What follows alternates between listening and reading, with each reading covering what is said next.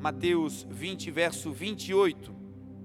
Assim como o Filho do Homem não veio para ser servido, mas sim para servir e dar a sua vida em resgate por muitos.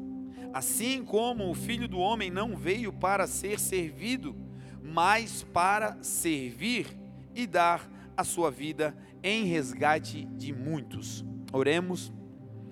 Pai, muito obrigado, Senhor, por tudo que o Senhor tem feito e por tudo que o Senhor fará. Que essa noite seja, mais uma vez, uma noite dedicada ao ensino e ao aprendizado da Tua Palavra. Que todos nós aqui possamos abrir o nosso coração e sermos agora conduzidos por Ti. Senhor, o que é do homem é limitado, o que é do homem é superficial, mas o que vem de Ti, Senhor, é profundo, o que vem de Ti é celestial, é excelso, o que vem de Ti é divino, e é isso que queremos. Todos nós estamos aqui para agora ouvirmos a Tua Palavra. Fala conosco, Senhor, assim como um pastor que conduz as suas ovelhas para fora do aprisco. Nós queremos agora ser conduzidos por Ti. Leva-nos então, Senhor, a um lugar de crescimento, tira-nos da zona de conforto e nos leva para um lugar de confronto da Tua Palavra, mas que isso seja para crescimento, que isso seja para edificação e que assim seja para glorificarmos o Teu santo nome. A Ti, Jesus, nós damos toda a honra, toda a glória e todo o louvor, em nome de Jesus. Amém. Gente, quando nós olhamos para a vida a vida terrena, os trinta e três anos da vida de Jesus, nós vamos perceber que Ele, passando pela vida das pessoas, causou uma superação de, de expectativa na vida de muitos. Muitas pessoas que cruzaram a vida de Jesus tiveram as suas expectativas extrapoladas. Eram pessoas que já não tinham mais sonhos.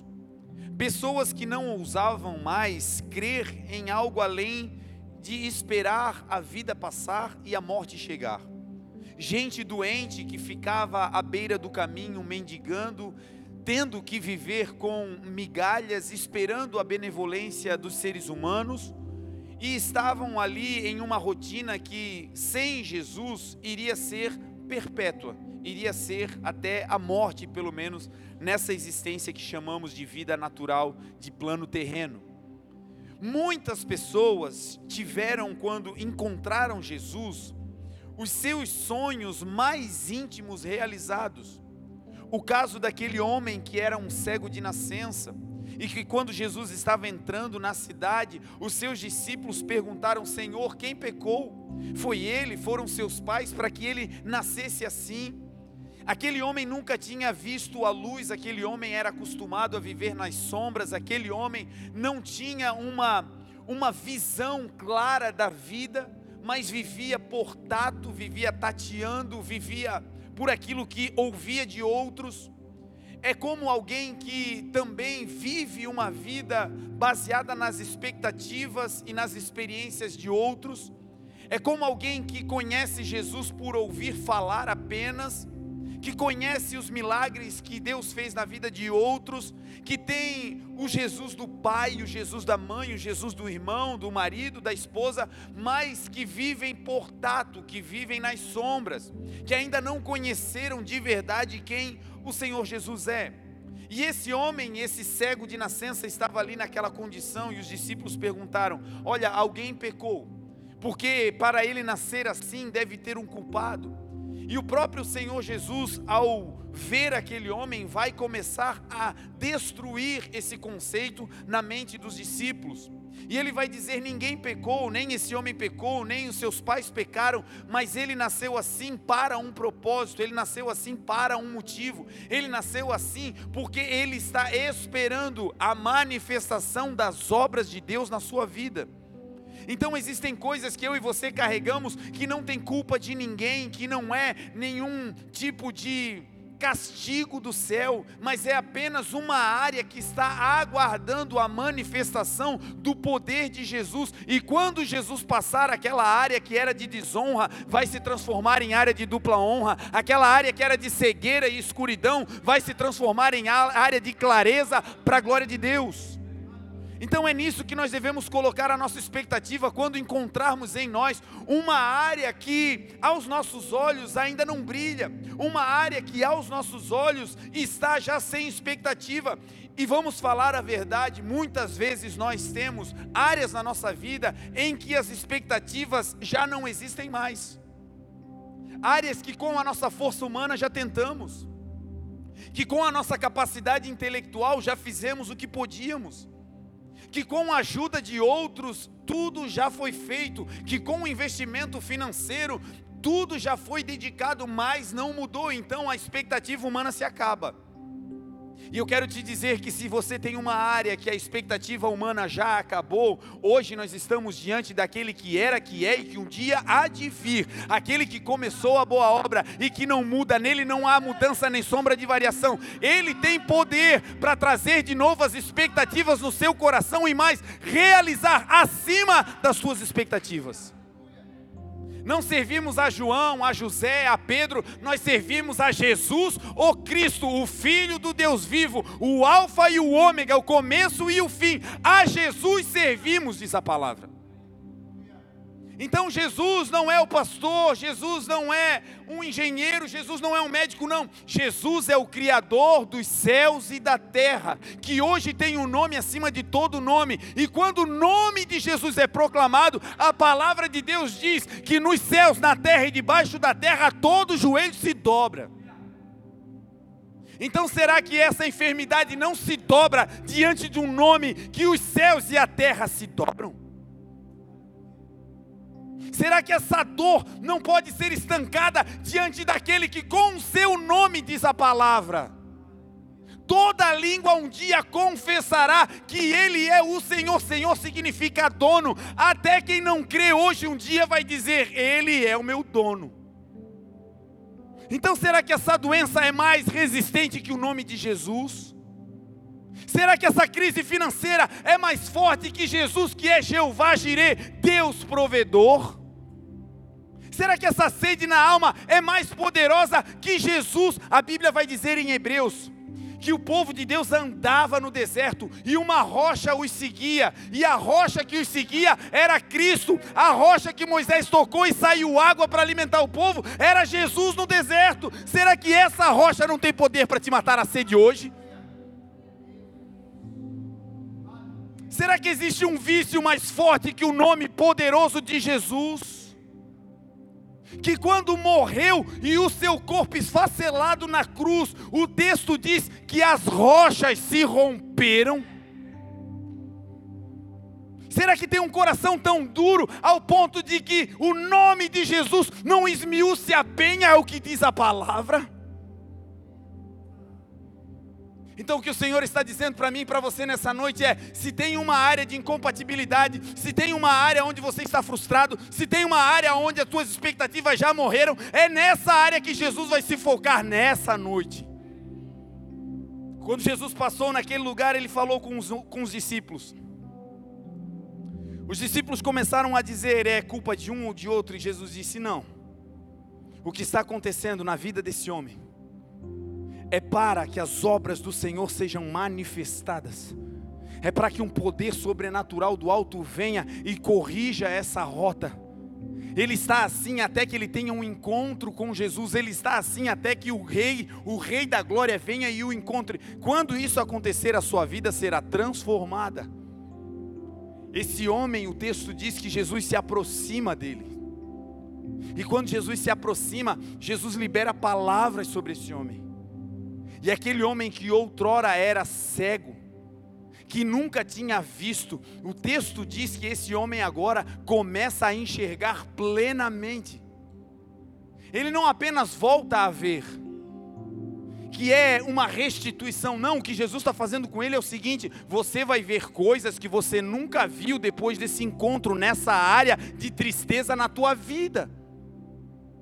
Você vai começar a ver coisas em Deus, que nessa área que você tinha uma expectativa detonada, quando Jesus mudar essa área, você vai ver coisas que nunca antes você viu.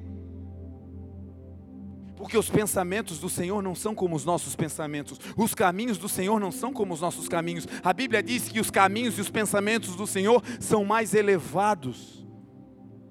Então essa área que está doendo hoje, essa área que está te apertando hoje, essa área que dá vergonha hoje, o Senhor está dizendo: ei, tira da gaveta, apresenta para mim. Ei, não fica guardando isso num lugar escondido. Ei, apresenta, traz à luz, todas as coisas serão manifestas na luz. Chega de esconder e fingir de conta que não está vendo nada, não. Aonde dói, aonde é a tua dor? O que tu queres que eu te faça? Era a frase de Jesus: apresenta a dor. Ele sabe, mas está esperando a nossa humildade para dizer: Senhor, essa é a área que eu não tenho mais expectativa, e te prepare, você verá coisa Coisas que nunca antes você viu.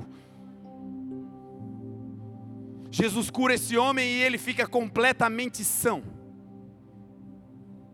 Os discípulos agora carregam uma mensagem poderosa. A mensagem de que até aquele que nunca viu, quando se encontra com o Senhor, começa a ter uma visão plena.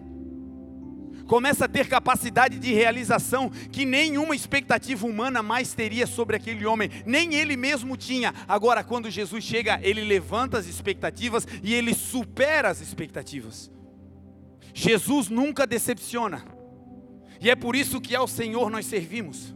E é por isso que ao Senhor nós entregamos a nossa vida. E é por isso que ao Senhor nós continuamos olhando firmemente para Ele, até que Ele venha. Comece a, a carreira, diz a palavra. Comece essa corrida, comece essa busca por Jesus. Mas quando começar, não pare. Vá até o final, terminando a carreira, guardando a sua fé, olhando para Jesus. Esse problema não é maior que Jesus. Olha para Ele, tira o olho do problema, tira o olho da doença, tira o olho da dívida, coloca os seus olhos. Os seus olhos em Jesus, é dele que virá o socorro, diz a palavra. Então Jesus, quando passava na terra, ia superando as expectativas. Mas existia um povo que conhecia toda a profecia. Existia um povo que conhecia tudo o que os profetas tinham declarado sobre o Messias. Gente que aguardava ansiosamente a vinda do Messias, do Salvador.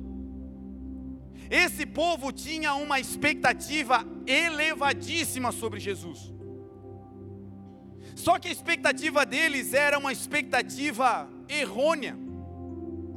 Era o povo de Israel, era o povo de Deus, eram os judeus, que conheciam todas as profecias dizendo que um dia Jesus viria. Palavras liberadas pelos profetas cerca de setecentos anos antes, declarando que o povo que habitava na sombra e na região de morte vai ver raiar uma poderosa luz. Profecias que diriam, que diziam: a virgem ficará grávida, dará à luz a um filho, e o seu nome será chamado Emanuel, Deus conosco. E ele será para elevação e queda de muitos. E o seu nome, esse menino e esse filho, será um ponto de contradição.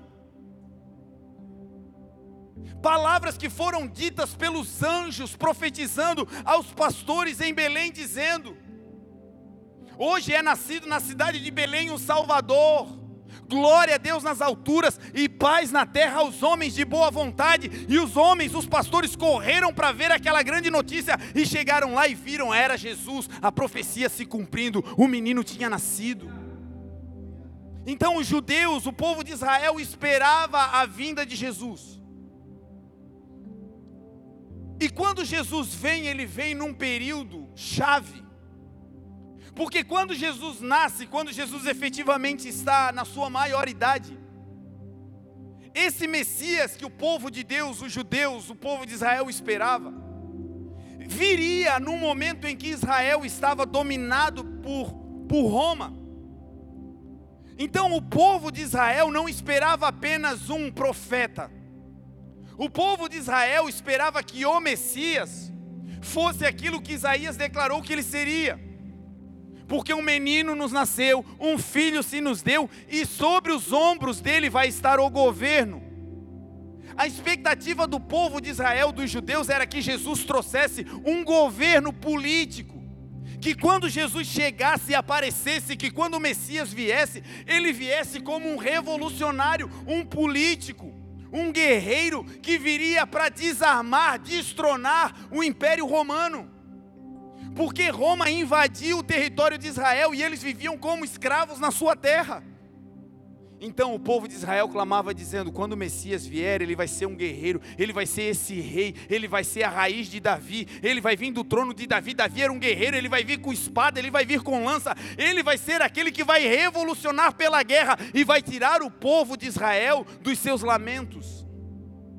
Tudo que Isaías profetizou era verdade e se cumpriu. Mas a expectativa que esses homens tinham é que Jesus ia usar as armas bélicas para fazer essa revolução. É que Jesus ia usar a força física para tirar o povo de Roma do controle e devolver o trono a Israel. Então a expectativa dos judeus era elevadíssima. E João, o Batista, ele veio no, na frente preparando o caminho para Jesus, e ele contribuiu demais para essa visão grandiosa que o povo tinha sobre Jesus quando ele viesse.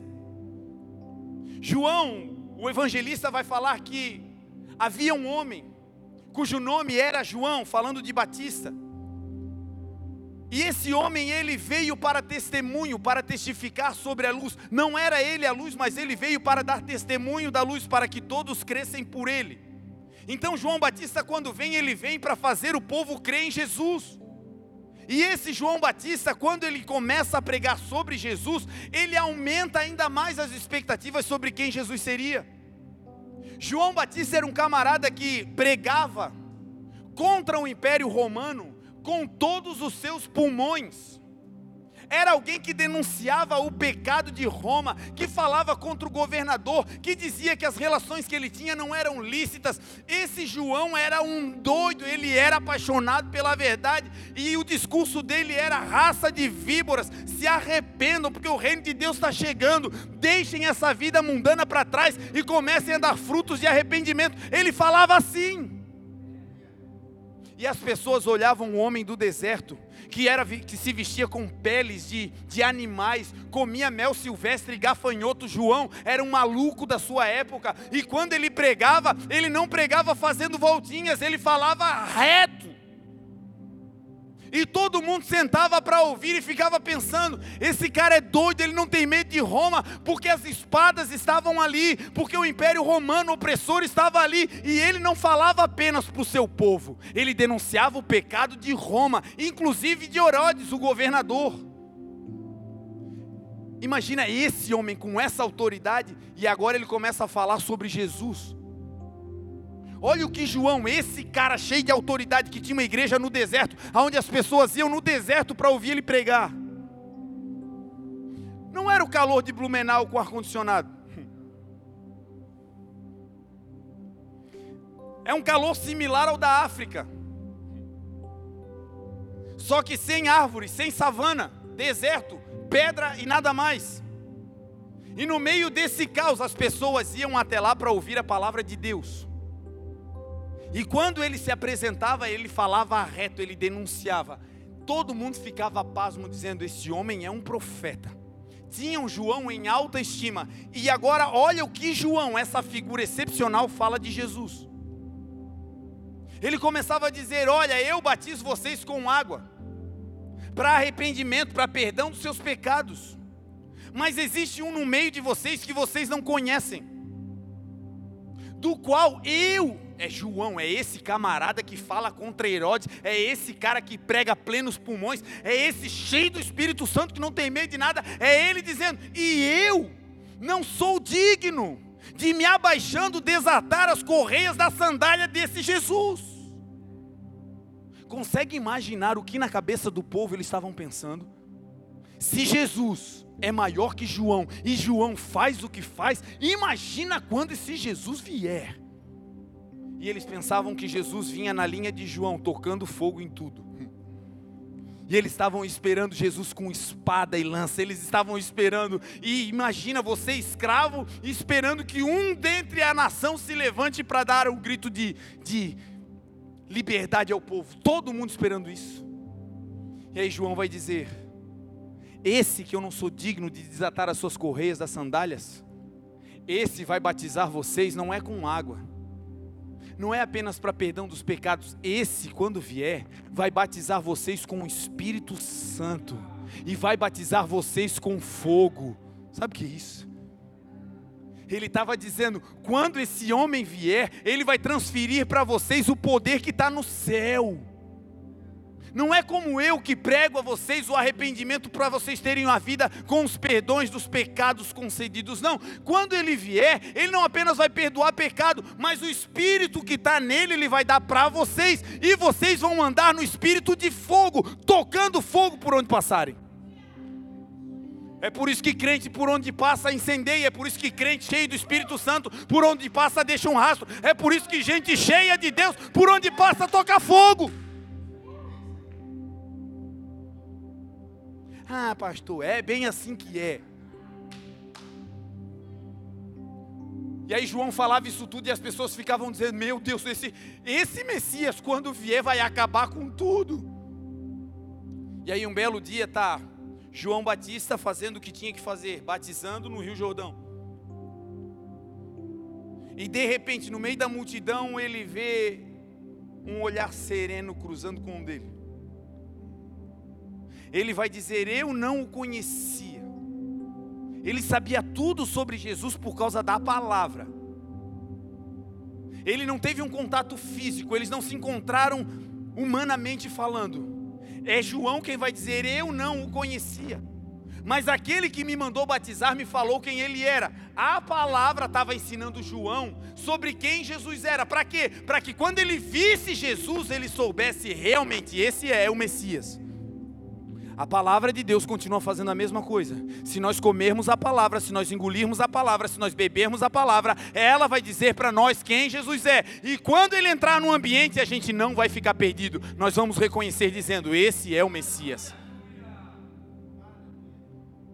João recebe essa instrução, e a instrução foi: aquele sobre quem você ver o Espírito descendo sobre ele como uma pomba e repousar sobre ele.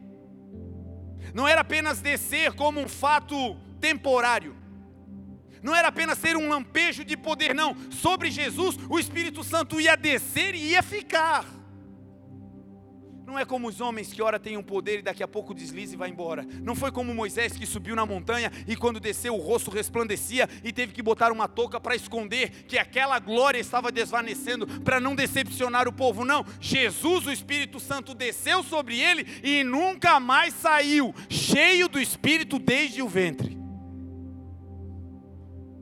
E quando João vê no meio da multidão Jesus passando, ele vê o Espírito que desce.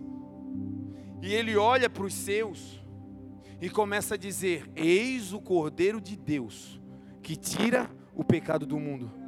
Ele estava dizendo: agora não precisa mais desse batismo meu, agora tem alguém que vai batizar vocês para levar vocês de volta para casa. Agora tem alguém que vai tirar o pecado, não é a água quem tira agora, é Jesus.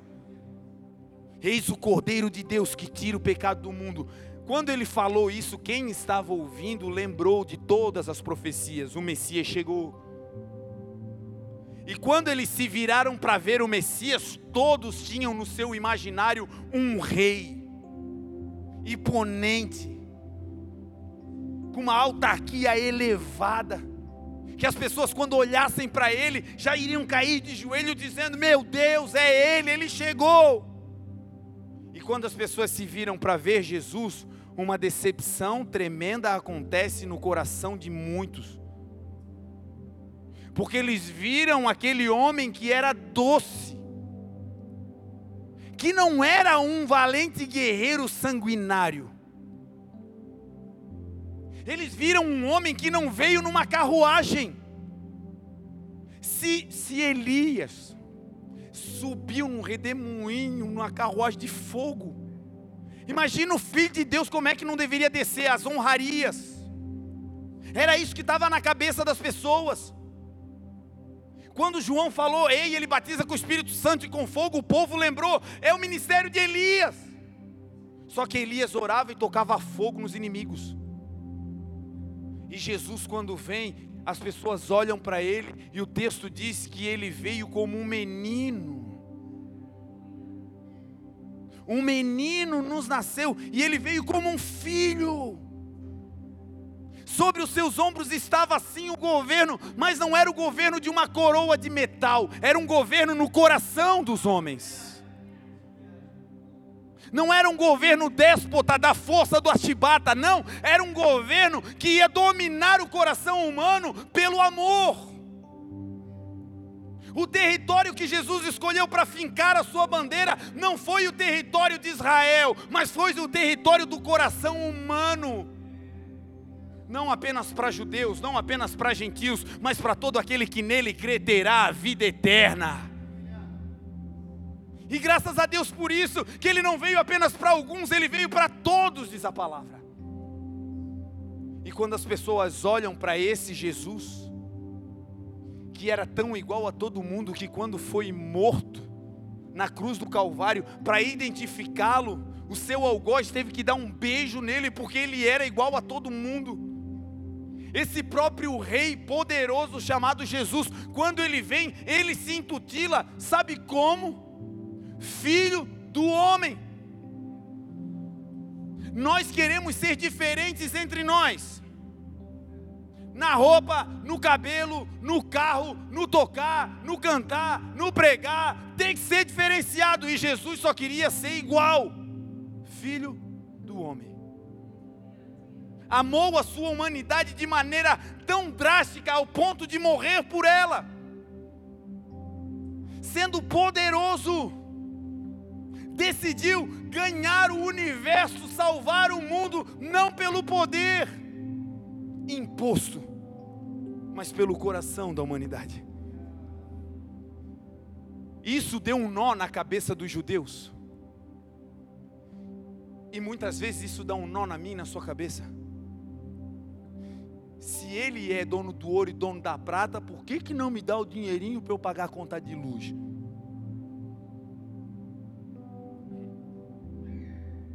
Se ele controla o universo, por que que ele não controla a boca da minha mulher?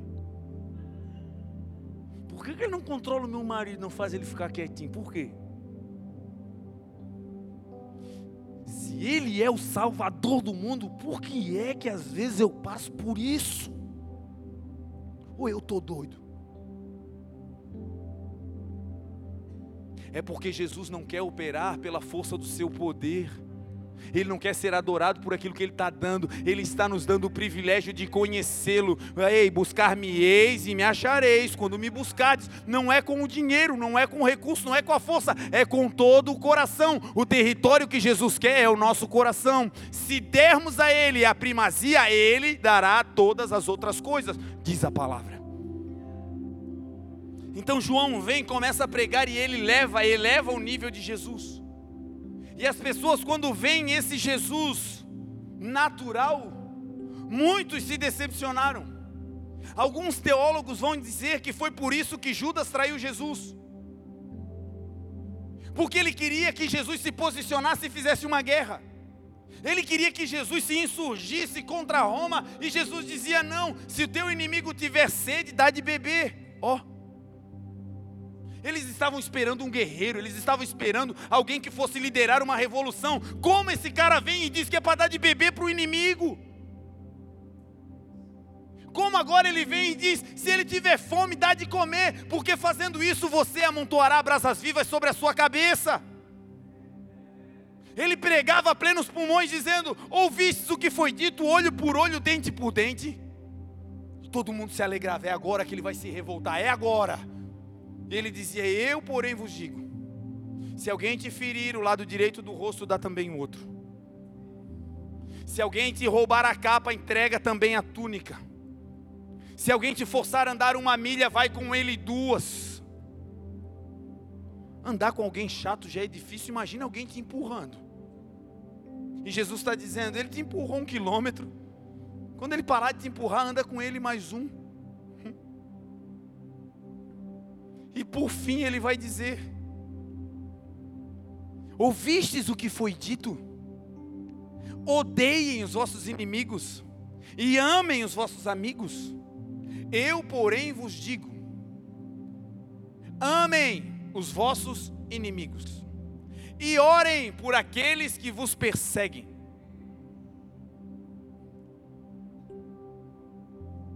Como é que eu vou orar pela pessoa que me causa dano, meu Deus do céu? Como é que o povo de Israel, oprimido, roubado, vendo seus filhos serem maltratados, podiam orar pelo povo de Roma? Era isso que ele estava dizendo: orem. E ele estava dizendo para o povo naquele tempo, e está dizendo para mim e para você hoje: a revolução que ele vai fazer não é pela força. A revolução que Jesus está fazendo hoje e vai fazer amanhã e vai fazer eternamente não é pela força, mas é pelo poder do seu amor.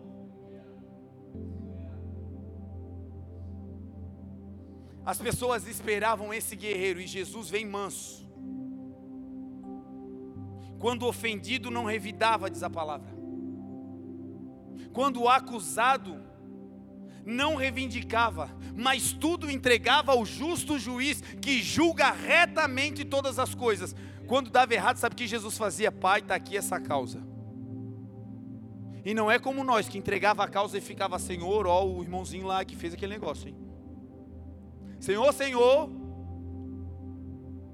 Não, entregava e acabou. E não era entregava tipo: Pai, mata ele.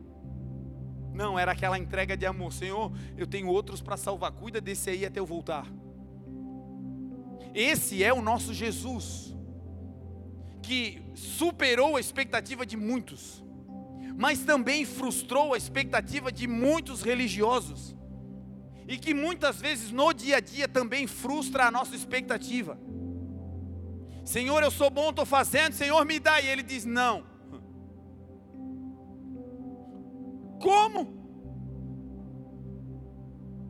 Senhor, eu estou fazendo tudo certo e tem gente doida nesse mundo que tem mais do que eu. Lembro-me de um dia em que nós estávamos no inverno rigoroso em Ibirama. Nós estávamos cuidando da igreja e nós morávamos longe da igreja e tínhamos que ir a pé. Nós não tínhamos, não tínhamos carro. Nós ganhamos uma bicicleta do pastor Tom. E a bicicleta tinha um bagageiro daqueles de espuminha, e, e a Grazi ia ali atrás e eu ia na frente. Não sei se você sabe, mas a Grazi, ela é grande. Não é pesada, só grande. E eu assim, não sou mais aquele atleta. E Ibirama é cheio de morro.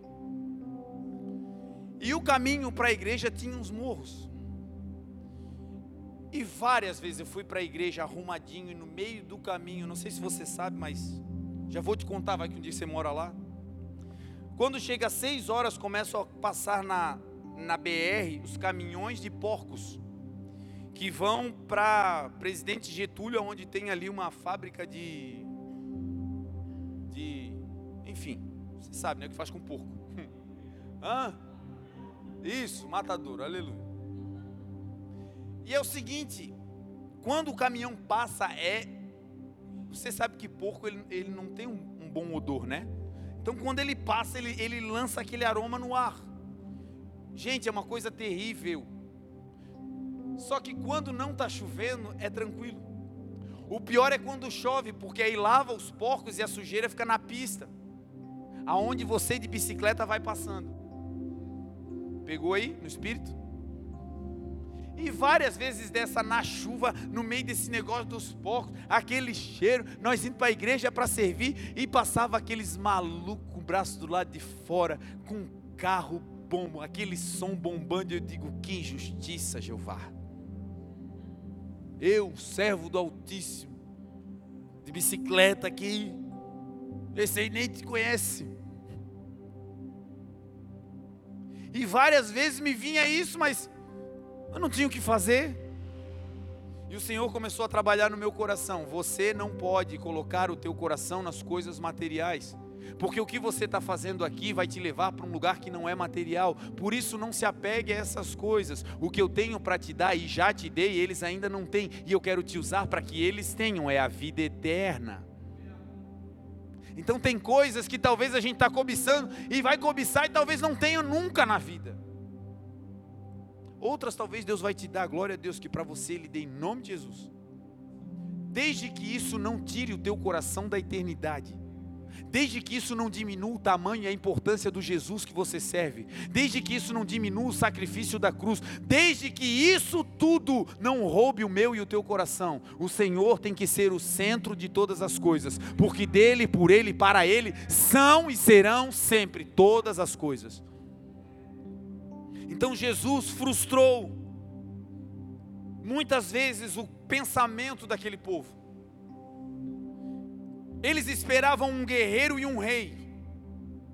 E Jesus preferiu usar como ferramenta de mudança de mente o serviço. Jesus utilizou como uma mudança, fazer uma revolução no coração das pessoas. Ele usou uma ferramenta. E a ferramenta que ele mais utilizou foi o serviço. O texto que nós lemos é o final da vida de Jesus. Jesus lavando o pé dos seus discípulos, Jesus dando instruções, e no final da vida o que ele diz? O Filho do Homem não veio para ser servido. Vocês me chamam Senhor e Mestre, disse Jesus, e eu o sou. Ou seja, ele sabia quem era. Ele não servia porque não sabia quem era, não sabia sua estirpe, não. Ele disse, vocês me chamam de Senhor e Mestre, vocês estão certos, eu sou o Senhor e sou o Mestre. Mas se eu, sendo Senhor e Mestre, servi vocês, agora eu dei o exemplo e vocês devem servir uns aos outros. E aquele que quiser ser o maior, sirva a todos. A perspectiva do reino de crescimento é serviço. A perspectiva do reino de abrangência e evolução não é notoriedade, é serviço. Quer saber se você está crescendo no reino? É só olhar para o teu serviço. Está servindo a família? Está servindo em casa? Está servindo na escola? Está servindo no trabalho? Está servindo na igreja? Está servindo ao Senhor? Está servindo? Se você está servindo, você está crescendo. E o que a gente faz? Nós achamos que o holofote e o crescimento devem nos tirar do serviço. É, agora não dá mais, né, para eu ajudar, porque, enfim, agora eu sou semideus. É, agora é até um demérito para a minha santidade botar a mão nisso aí. E o Rei da Glória, quando vem, ele diz, não, não, não faz para mim, deixa que eu vou te servir. O que, que você precisa? Era a palavra tônica de Jesus. O que você deseja? O que tu queres que eu te faça? Sabe quem tem essa fala? Um servo. O que, que é para fazer? Aonde eu posso ajudar? Aonde eu posso contribuir? Foi assim que Jesus começou uma revolução. Jesus servia em todo tempo. Só que ele era especialista em servir no dia mau.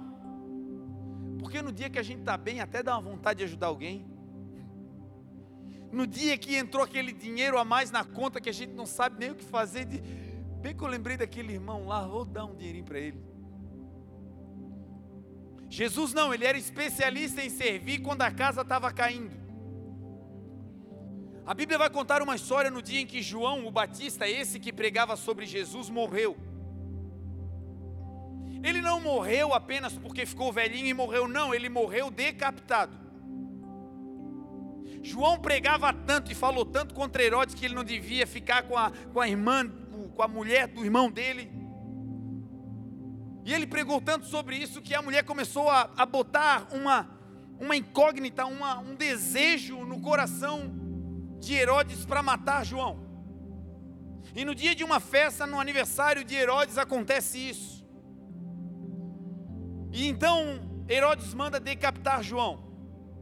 E quando isso acontece, entregam a cabeça de João numa bandeja para Herodias. E quando isso acontece, o texto vai dizer que depois disso tudo, no meio do caminho, João morreu e eles vão enterrar João. Os discípulos de João vão enterrá-lo. E quando eles acabam o, o funeral de João, eles vão contar para Jesus. E eles vão chegar a Jesus e vão dizer: olha, João Batista, ele morreu. Aquele que veio na tua frente preparando o caminho, aquele que veio anunciando, aquele que veio como um anjo na tua frente para preparar um povo bem disposto, ele morreu. Quando Jesus escuta isso, o texto não fala sobre o que Jesus sentiu, o texto não fala sobre se Jesus chorou, o texto não fala nada, mas a atitude de Jesus nos leva a crer que ele ficou muito chateado.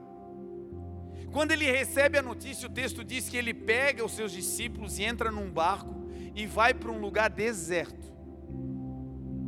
Sabe aquele dia em que você escuta uma má notícia, recebe uma, um telefonema, uma notícia inesperada, alguém que partiu, um negócio que não deu certo, uma decepção com alguém, enfim, é aquele dia da má notícia. Naquele dia, foi isso que aconteceu com Jesus. E quando ele recebe essa notícia, ele fez o que humanamente nós também fazemos. A gente vai para um lugar calmo, vai para um lugar tranquilo, para pensar, para refletir. Sai de cena. E Jesus entra no barco e vai para um lugar desértico, diz a palavra. Ele está com a dor de um amigo que morreu. Ele está com a dor de uma pessoa que fazia parte do seu ministério, que foi profetizado. João e Jesus eram da mesma época, as mães ficaram grávidas juntas, eles tinham uma história em comum. E quando esse menino cresce e começa a profetizar, e depois eles se conhecem, quando João morre, Jesus se decepciona ali. E ele vai para esse lugar num dia mau, num dia de luto, num dia de velório. Quando ele chega no lugar desértico, o lugar não está mais deserto. As pessoas viram Jesus andando pela água e o texto diz que eles seguiram Jesus pela terra. Os discípulos foram com Jesus no barco, seguindo Jesus pela água. Pela água, que significa pela palavra, pela presença. Seguiram Jesus dentro do barco, ou seja, seguiram Jesus de perto. Mas tinha um outro povo que estava também seguindo a Jesus, só que seguia Jesus pela terra, com o coração na terra, com as preocupações da terra, olhando Jesus, sabendo para onde ele está indo. Eu também estou indo para lá, entretanto eu não tenho comunhão, entretanto eu não estou no mesmo ambiente, entretanto eu não usufruo da intimidade com ele. Eu estou indo, mas estou indo de longe, que é o que a terra faz conosco. Estamos indo, mas é assim, no nosso jeito. Estamos indo, mas é no nosso horário. Estamos indo, mas assim, Senhor, não interfere, é você aí e eu aqui. E essa multidão chega onde Jesus está. E quando Jesus chega ali, abalado, depois de receber a má notícia, o texto diz que Jesus, ao invés de entrar no barco e ir para outro lugar, o texto diz que Jesus se comoveu com aquela multidão. E ele começou a servir a multidão no dia do luto, no dia da perda, no dia da derrota, no dia da traição, no dia da dificuldade, no dia mau. Ele decidiu curar as suas dores servindo. E viu a multidão e entrou naquele lugar e começou a servi-los, não apenas pela carne, mas começou pelo Espírito. O texto diz que Jesus começou a curar a multidão, porque quem segue pela terra no final está doente, porque quem anda com Jesus, mas anda de longe, no final começa a perecer. Porque é possível ver Jesus fazendo na vida do outro, ver Jesus no barco do outro, ver o que Jesus está fazendo, admirar, ser até alguém que é favorável, mas Jesus não quer isso. Jesus quer ter o controle da minha e da sua vida. Ele quer que a gente saia da terra e entre no barco, para andar em intimidade. É nesse ambiente que o Senhor deseja nos levar, é nesse ambiente que o Senhor deseja que nós como igreja estejamos, não seguindo da terra. Porque quem segue da terra uma hora adoece, quem segue na terra uma hora tem fome, quem segue na terra uma hora tem sede, quem segue na terra está sempre precisando de coisas da terra. E Jesus começa a servir, e o texto diz que ele começa a curar a multidão. E depois que ele curou toda aquela multidão, servindo o corpo daquelas pessoas, servindo a alma daquelas pessoas, quando anoitece, os discípulos dizem a ele: Senhor, manda eles embora, o lugar é desértico, a hora é avançada e não tem nada para comer aqui, manda eles embora. E Jesus diz aos discípulos: eles não precisam ir embora, deem vocês de comer.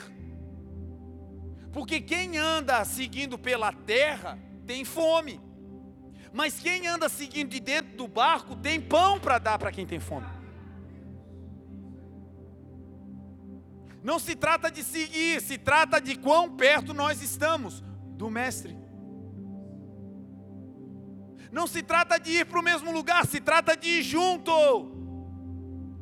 Se ele parar, eu paro, se ele pegar um desvio, eu pego, se ele acelerar, eu acelero, é junto.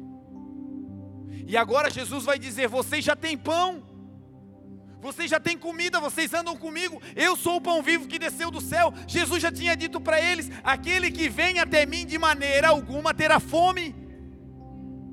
E eles dizem: não, manda eles embora, Senhor. Porque os discípulos, apesar de estarem perto, tiraram os olhos de Jesus e olharam para a região onde estavam. O lugar é desértico, Senhor, ou seja, a terra é desfavorável. Está anoitecendo, Senhor. Ou seja, o momento não é bom. É possível andar com Jesus, mas ficar com medo quando chegamos em um lugar novo, olhando para as coisas que a terra e o lugar oferecem. É possível andar com Jesus, mas olhar para o momento e dizer: olha, já estou velho demais, Senhor, não vai dar. Olha, está todo mundo dizendo que a crise vai acabar com tudo. Olha, Senhor, o momento não é bom. Se você anda com Jesus, quem controla o tempo é o Senhor, que é o dono do ouro, dono da prata e Pai da eternidade, diz a palavra. Ele vai dizer para os discípulos, em outras palavras: se vocês estão comigo, sou eu que mudo o lugar, e o lugar não interfere em mim. Está com Jesus, no deserto vai ter água. Está com Jesus, no meio de um mar de rosas, no meio do fogo, aonde você for, seja bom ou seja ruim, vai ter Jesus. Quando passares pelas águas, elas não te submergirão. Quando passares pelo fogo, ele não arderá em ti, não causará dano algum, porque o Senhor dos exércitos é contigo. Quando ele diz: deem vocês de comer, ele está dizendo: ei, não olha para fora, não olha para o tempo, olha para mim, eu já dei para vocês, vocês deem de comer a eles. E a primeira palavra dos discípulos é: nós não temos nada. E o Senhor dá um tempo, e o Senhor vai dizer: procurem quantos pães vocês têm. Jesus não vai perguntar: vai ver se vocês têm pão. O que ele diz é uma afirmativa: quanto vocês têm? Porque quem anda com Jesus, ele prometeu: o pão nosso de cada dia o Senhor dará hoje. Ei, não fica preocupado com daqui a três meses, ei, não fica preocupado com daqui a um ano, ei, ei, é agora, é hoje. Está vivo aí, tem fôlego no pulmão, está vivo aí, tem energia, está vivo aí, está de pé, ei, é hoje, é agora. E vão para frente. É, mas a hora já é tarde, né? É um lugar, né? Ah. Há sete anos atrás o Senhor me deu uma palavra. E o Senhor me disse: eu vou fazer um avivamento poderoso no Uruguai. E quando vocês começarem a pregar essa mensagem, eu vou colocar autoridades na capital. E vocês vão atravessar o Uruguai pregando essa mensagem do avivamento. E quando vocês chegarem na capital, vão ter autoridades lá sentadas para ouvir vocês pregando. E o que eu vou fazer vai ser poderoso. E quem entrar no Uruguai não vai mais sair com uma marca física, mas com uma marca da presença do meu Espírito. Tamanho é o poder que eu vou derramar naquela nação. Deus deu essa palavra. E quando nós fomos para o Uruguai começar a pregar, sabe o que as pessoas diziam? Montevidéu. Vocês não conhecem Montevidéu. Aquele lugar é um lugar de céu de bronze. Aquele lugar é um lugar que mata profetas. Aquele lugar é um lugar que a, a terra encolhe os seus moradores. Já ouviu falar disso? E eu fiquei: meu Deus, Senhor, eu sou, eu sou um Zé Mané ali de Itajaí, o que, que eu vou fazer lá, Senhor? Em engole profeta, mata, meu Deus. Aí o Senhor começou a levar a gente cada vez mais perto de Montevidéu. Em cada viagem uma cidade para frente, em cada viagem uma cidade para frente, e para trás um rastro da glória, e para trás um mover do Espírito Santo. Até que chegou um dia que nós fomos visitar Montevidéu. Deus falou para o bispo Fernando, vamos espiar a terra, e a gente foi. Quando nós entramos na cidade, parecia que não tinha, não tinha nem céu, para não dizer que estava aberto, não tinha céu de tão rasgado que estava. E eu fiquei olhando aquela cidade linda, bonita, valorizada, moderna, eu digo, mas que o diabo está aqui, não pode estar aqui, Jesus, isso aqui é de Deus, isso aqui é um negócio lindo. As criancinhas correndo, a praia, a coisa mais linda, as praças, eu digo, meu Deus, isso aqui está para mim. Hã? Acho que eu nasci aqui até, talvez. Mas ia conversar com os pastores locais. Ah, mas tu não sabe isso aqui, eu estou há trinta anos. A tragédia isso aqui, meu Deus. Não sei nem como é que eu estou vivo. E aqui dentro o Senhor dizia, olha para mim. E a cada dia que nós íamos, o Senhor dizia, ei, olha para mim. Lembra da palavra que eu te dei, traz à memória aquilo que te dá esperança, não coloca os teus olhos na região, não coloca os teus olhos no tempo, não fica dizendo já é tarde, não fica dizendo o lugar é desértico, ei, olha para a minha palavra, porque se a minha palavra estiver com você e a minha palavra é o meu filho, ei, ele vai te alimentar, ele vai abrir o céu, ele vai te sustentar e ele vai fazer com que a palavra se materialize na tua vida. E aí no último domingo, há dois domingos atrás, nós fomos para lá. Já contei aqui que nós íamos para voltar no domingo. E aí o Senhor cancelou o voo e fez a gente ir um dia depois, para voltar um dia depois e passar o domingo em Montevidéu. No hotel as pessoas pareciam que eram irmãos da igreja. Ah, será que a gente pode fazer? Pode, pode, o que vocês querem? Ah, lá, e, e, sabe a pessoa indo abrindo tudo assim? Nós precisávamos de... passar um vídeo institucional da igreja no data show, na salinha que tinha lá. Só que pensa num, num, num data show, esse nosso aqui é abençoado, tá povo? Nós temos que orar por ele, porque esse aqui é bom, esse é bom. Aquele lá, ele era de cabeça para baixo, o negócio ia para trás, uma tragédia. E nós apertávamos o botão, o negócio ia para um lado, apertava e ia para o outro, só não ia para frente, e não tinha jeito de comunicar, meu Deus. Aí do nada a gente desce meio desanimado, falando, olha, o negócio não está pegando. Aí a menina falou, é, eu também não sei fazer. Ah, não tem ninguém responsável. Ah, não tem, não tem. Eu falei, Senhor, então não é para passar esse vídeo, né, Senhor? Quando nós falamos não é para passar o vídeo, aparece do nada um técnico de eletrônica que manjava de tudo no universo, que estava se hospedando no hotel. Aí a menina falou, esse cara aí entende. Aí pastor Fabiano conversou com ele, foi daqui a pouco, o cara passou quase duas horas fazendo o negócio funcionar, dando manutenção no negócio, e aí ele falou assim, ó, olha, é o seguinte, para não dar errado, na hora da reunião, vocês interfonam para mim que eu quero vir aqui passar o vídeo para vocês. E na hora do vídeo o pessoal chorava em japonês. Mas se a gente escuta que é terra de matador, e não sei o que lá, e a hora é tarde, e o lugar é desértico, e em nome de Jesus, ainda não está tarde para a tua vida, você serve ao Senhor. Ei, o lugar não é desértico, porque você e o Senhor são uma multidão. Ei, ainda não acabou. A última palavra sobre a tua vida vem do Senhor, e a palavra já foi decretada em Cristo Jesus. Nós, igreja, somos mais do que vencedores, e acabou!